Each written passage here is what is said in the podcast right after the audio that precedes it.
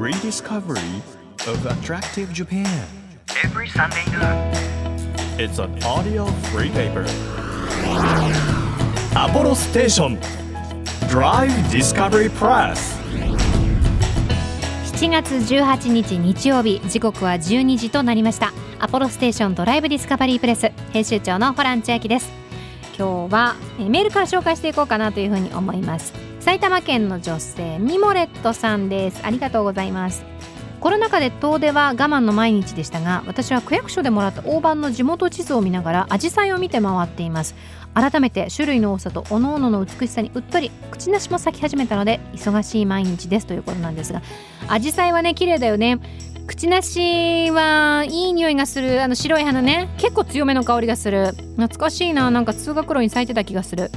皆さんは、えーどんなところに毎日こ幸せを見出していますでしょうか？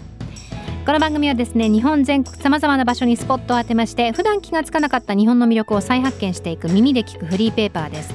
皆さんにとってこう身近な地域だったりお気に入りの場所それから行ってみたいという場所まで、えー毎回さまざまな特派員の方に来ていただきまして魅力的なローカル情報をお届けしていくんですが今日はえ先週に引き続き特別特派員に影絵師で音楽家の川村浩平斎さんに来ていただくんです。本当にね前回影絵のこう概念がガラッと変わったので今日もそんなびっくりエピソードがいろいろ聞けるんじゃないかなというふうに私も楽しみにしています。1ページ1ページ紙面をめくるように輝きあふれる日本各地の情報と素敵なドライブミュージックをお届けする音のフリーペーパーアポロステーションドライブディスカバリープレス。今日もどうぞ最後までお付き合いください。アポロステーションドライブディスカバリープレス。この番組は出光興産の提供でお送りします。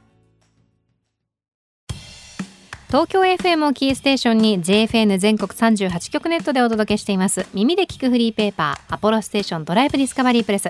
改めまして編集長のホラン千秋です。そして今週もですね先週に引き続き影絵師で音楽家の、えー川村浩平斎さんに来ていただきました。今日もどうぞよろしくお願いいたします。よろしくお願いします。もう先週ね影絵の奥深さというものを存分に伺いましてありがとうございます。これを実際にじゃあ日本でこう作品を作っていくときに、はい。どんな風に作っていくのかなっていうのが気になるんですけど、はい。まずですね、そういうこう作品を作ろうという地域にですね、行きます。うん、土地に土地足を運んで。に足を運ぶ。で、えっと事前にあの文献資料がもらえる場合は家で読んでいくんですけど、はい。まあ図書館に行くことが多いですね。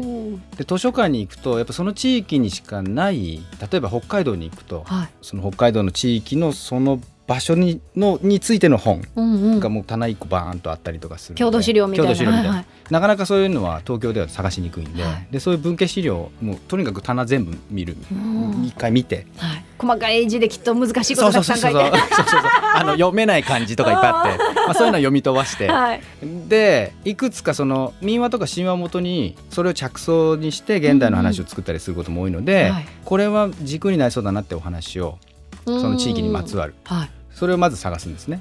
でその後に例えば湖に大蛇が出たみたいな話だった場合は、はそこのじゃあ湖に行ってみましょう。ん、う。でどうして大蛇出たのかなって考えながら行くとすごいでかい川が流れてたりとか、はいはい。切り立った崖の上から滝が落ちてたりとか、うんうん。なんかそういう景色とその物語がだんだんリンクし始めるんですよね。うん。なんかそれでおぼろげにこう物語を組み上げていくと。はいはいでその後にある程度自分の中で物語像ができてきたらそれを地元の人たちとワークショップしながらうん。シェアして僕が調べてきたこの話知ってるとか知らない知ってたらじゃあこういう話はどうとかっていうんうんうん。うこう対話の中でストーリーをもうちょっとこう作っていくはいはい。感じですかね。期間としてはどれくらい時間をかけてそのお話ストーリーっていう意味では作っていく。えっと大体制作期間1ヶ月から2ヶ月ぐらいなんですけどコロナの前までは月に1本作ってたんですよ。ああそうなんです新作を。ね。でそれ3年ぐらい続けてて、はい。あまあその前もあったんですけど1回バリ島に行ってたのでその後。なのでまあフィールドワークしてる時とはい。1個前にフィールドワーク行った時の話作ってるのがかぶってたりとかして結構ごちゃごちゃするんですけど、はでも1個の話作るのに大体筋立てとか絵コンテ的なこととかはうん。1ヶ月ぐらい作って、あとは人形制作とワークショップをその後1ヶ月ぐらいでやるっていうのが一番理想的ですけど。じゃあ計2ヶ月ぐらいかけて練り上げてっていうはい、感じなんですね。はい、え最近で言うと例えばどんなところであの物語を作ったりワークショップされたりしてきましたあか最近はですね小豆島はい4月に小豆島に行ったんですけおどう。小豆島行かれたことありますか？ありますあります。香川。香川香川はい。あそこ僕思ってたよりすごく広くてですね、うん。で僕が入ったのは福武ハウスっていうところで作品作らせてもらったんですけどいわゆる殿庄っていうその観光客が一番こう入る港のうんうん。反対側にある地域なんですね。はい。でそこはあのもともと小豆島は石の島でうんうん。大阪城の石垣。あ聞いたことある？なんかね言ってたね あのでも聞いたことありました？すぐ忘れちゃうすぐ忘れちゃうんですけど、あはい。おっしゃってました地元の方は。そうなんです。はいはいはい。で瀬戸内はもともと石石材が有名な島いっぱいあるんですけど、小豆島は特にその大阪城を作ったっていうことで有名でうんうん。ただまあそういう文化も最近はあのその前ほどではなくてですね。で漁師をやってる方とかもいっぱいいるんですけど、でそこで何か作品を作ってほしいってうんういうん。依頼をいただいてですね、ところが地元入ると全然いわゆる民話が一つもない場所でどうしようと思ってですね。あそれは文献とかに残ってないっていう意味なんですか？それとも人みんなが知らないっていう意味で？両方なんです。あ両両方。大 変大変。大変大変。大変。大変ですよ。元になる民話がねもうもううわーっと思って。ゼロから。こんなこ経験したことないってなっていやーそれでだけどまあいわゆる昭和史というか、うんうん。戦後生きてきた方たち、はい。あの70代の方たちいろいろお話を伺えたのでその彼ら彼女らの話をそのものがあの語ってくれた話の中に出てきた動物たちが語り直すっていう形にしてある種神話化して事実を影にしたんですよね。うんうん。例えば昔は川でみんな洗濯をしていたと。はいはでそこの川にうなぎが来てでたまにおむつの間からうんちが流れてきてさいみたいな、私たちそれ大好物だったのよねみたいな。あそういう話を。あはいはい。それはもうまんまそういう話をおばあちゃんがしてたんだけど、うんうん。それがうなぎが喋ってるってなるとちょっとこの物語幅が出てくる確か。に確かに、に、うん。なんかそういう風にして今まであった民話を引用してやるんじゃなくて、うん。今ここから始まる民話を作るみたいなことうん。をその小豆島ではやったんですよね。はいはい。はい、でその後になんかそれ秋に一回上演したら上演のタイミングでなんか見に来てくれたおじいちゃんがはい。実はなんかこの山の上の方に盲目の人の目を治したはい。伝説のなんか洞窟があんだよみたいな話うんうん。を急に言い出してうん「じいちゃんあんじゃん話」確かに。最初にちょうだいそれ。最初に「それちょうだいよ」って一番美味しそうなやつあったよってでそれをこの前4月にはい。フィールドワークでおおもう全然何の道もない。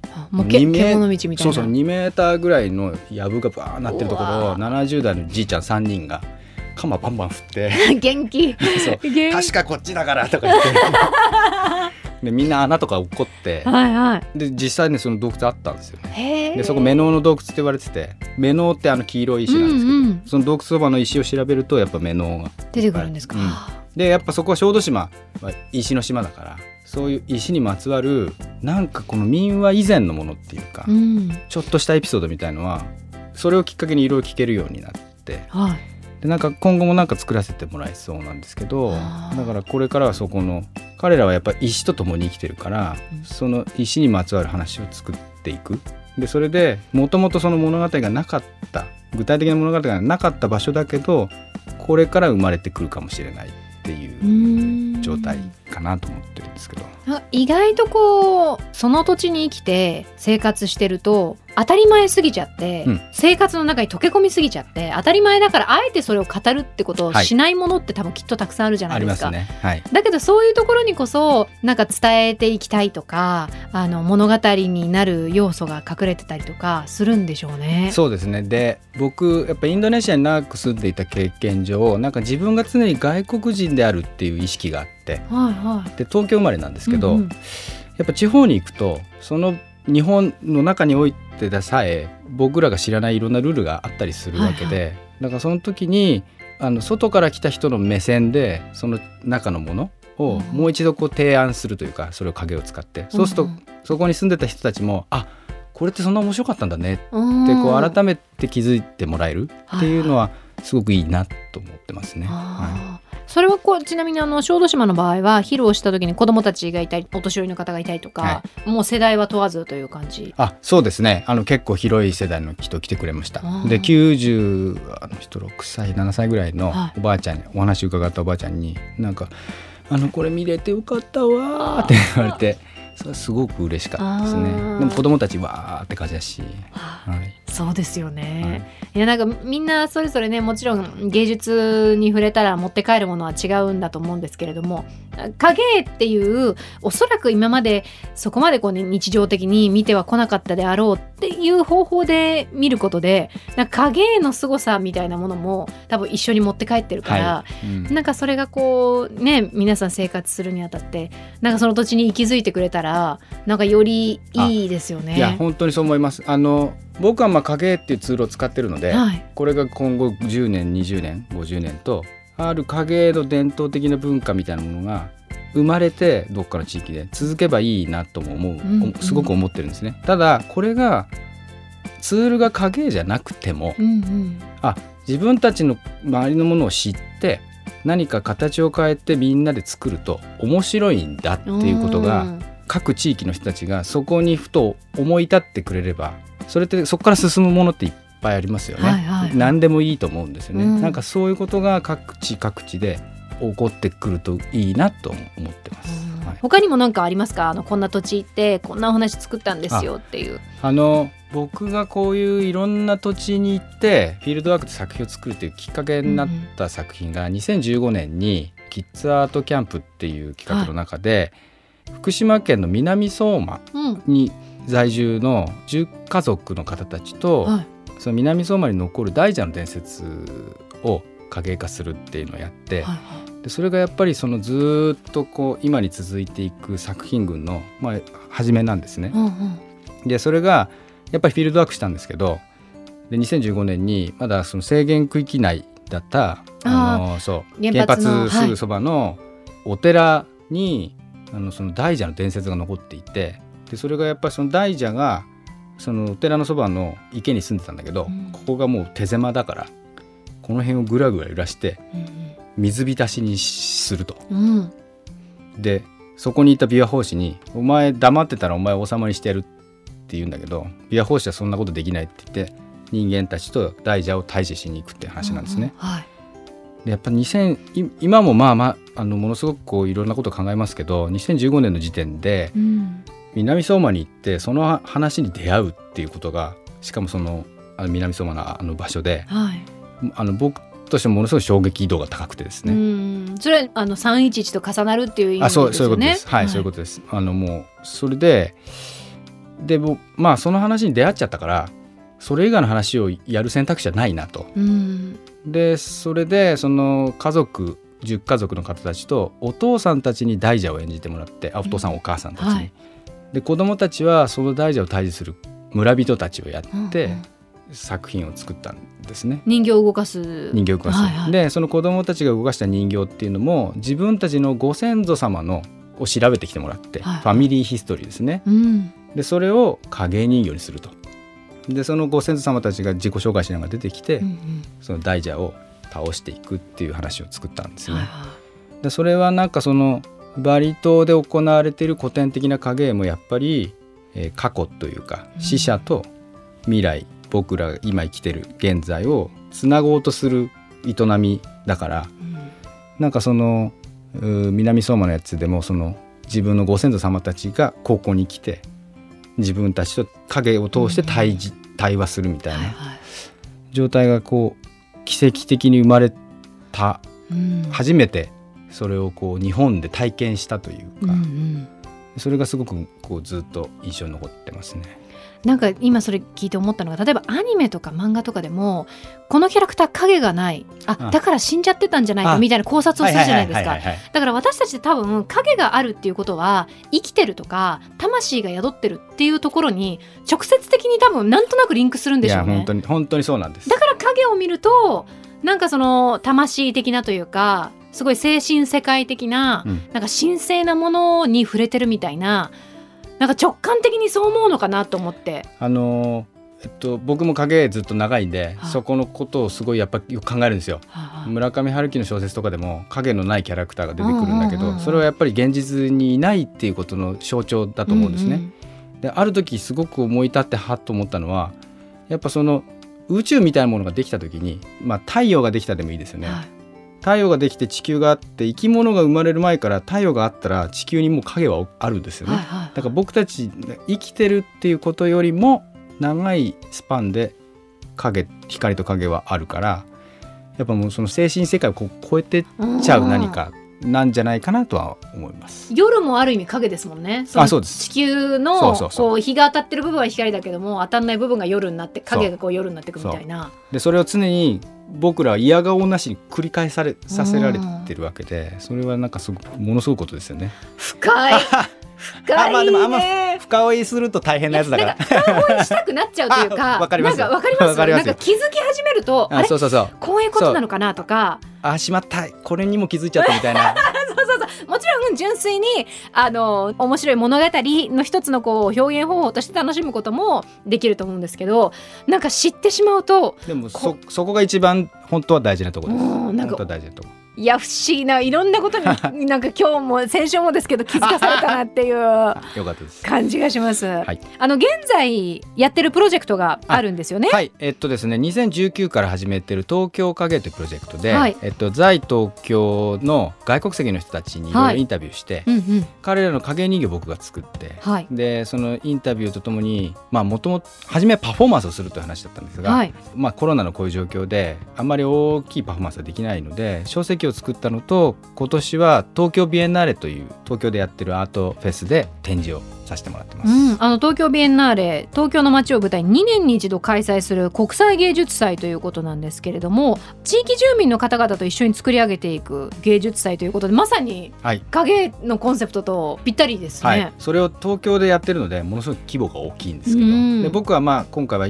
宮本さんっていうその東京影一緒に作ってるキュレーターの方と、はいまあ、自分のその作品を出品って言っていいのかなはいっていう感じですね。うんで他にもいろんなアーティストさんがはい割とこう銀座丸の内周辺でいろんな展示をしてます。これが9月5日までやってるというはい、結構長い期間やってますので、はいぜひ私これ影自分も触れたいしこれラジオ聞いてくださってる方にもぜひ見ていただきたい。これはちなみにやってる側からは見られないやつ。えっとですねこれは展示なんで。ただパフォーマンスをやる日が1お日、あそうなんですはい、ね、日程はちょっと東京ビエンナのホームページとかチェックしていただけると。おこれ生で見たら多分。パフォーマンス来ていただきたいですね。ねすごいいろんなところに影を移す。えいやすごいな。私もねあの先週ちょっとだけ見ましたけどスクリーン全体で描き出されたらどうなるのかなっていうのをちょっと見てみたいなって思うのでぜひ。ね、ぜひラジオの前の皆さんも影をねいろんな形で触れていただけたらいいなというふうに思いました。はい、ありがとうございます。はいアポロステーションドライブディスカバリープレス今日の特派員は影絵師で音楽家の川村浩平斎さんに来ていただきました本当にありがとうございましありがとうございましたた。。Apollo Station. Drive Discovery Press.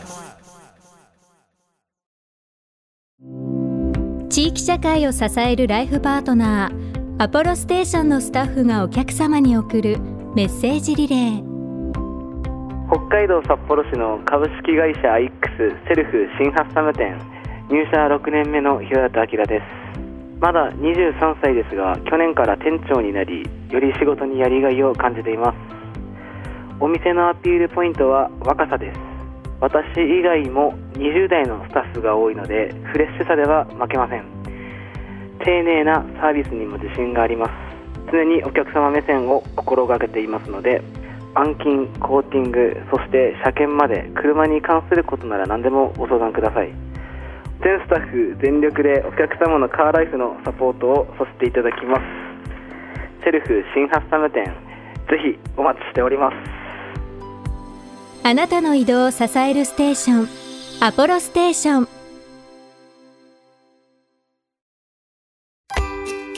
東京 FM からホラン千秋がお届けしてきましたアポロステーションドライブディスカバリープレス。今日は先週に引き続き影絵師で音楽家の川村浩平斎さんに来ていただいたんですけれどもすごいねなんかすごくスピリチュアルな世界なんだな。私の勝手な 解釈なんですけれども影絵っていうものが持つ力とかインパクトとかなんか他の芸術の形ではきっと私の心のここには届かないなみたいなすごいななんていうの？儚いというか切ないというかとっても繊細な心の部分を刺激するものなのかななんて個人的には思ったんですけど福島でね作ったお話とか小豆島で新作を作ったお話ですとかああそうやって地域の皆さんと一緒に作り上げていくんだなという過程も面白かったですしちゃんと影絵というものに触れてみたいなっていうふうにすっごく思いました。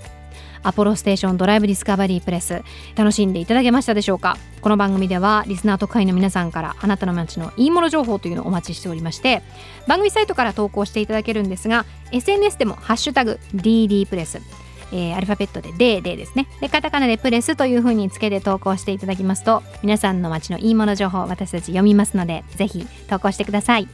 でその素敵な情報もちろん番組ホームページで紹介させていただいたりとか番組内で紹介させていただいたりとかするんですけれどもお寄せくださった方の中から毎月3名様に番組セレクトのとっておきプレゼントさせていただきます。今月は今治金星の私服タオルセット。何枚あってももう嬉しさしかないという今治タオルをですね3名様にプレゼントいたしますので番組ホームページからご応募ください。また今月から月替わりで今注目のアーティストたちがデザインをしてくださる番組のオリジナルステッカーというのも今月から始まっているんですよ。かわいいのシンガーヤマさんのジャケットなども手掛けていらっしゃるイラストレーターのともわかさんデザインなんですが夏っぽいオープンカーでドライブしてて気持ちいいみたいなのがギュッと詰まったステッカーになっています。で欲しい方はぜひステッカー希望というふうに書いてメッセージとともにご応募ください。さらにドライブで聴いてほしい Spotify の番組オリジナルプレイリストも配信しておりますのでこちらの方もぜひ DD プレスというふうに検索してチェックしてみてください。日本全国さまざまな場所にスポットを当てて日本の魅力を再発見していく耳で聞くフリーペーパーアポロステーションドライブディスカバリープレス。お相手は編集長のホラン千秋でした。また来週!アポロステーション。ドライブディスカバリープレスこの番組は出光興産の提供でお送りしました。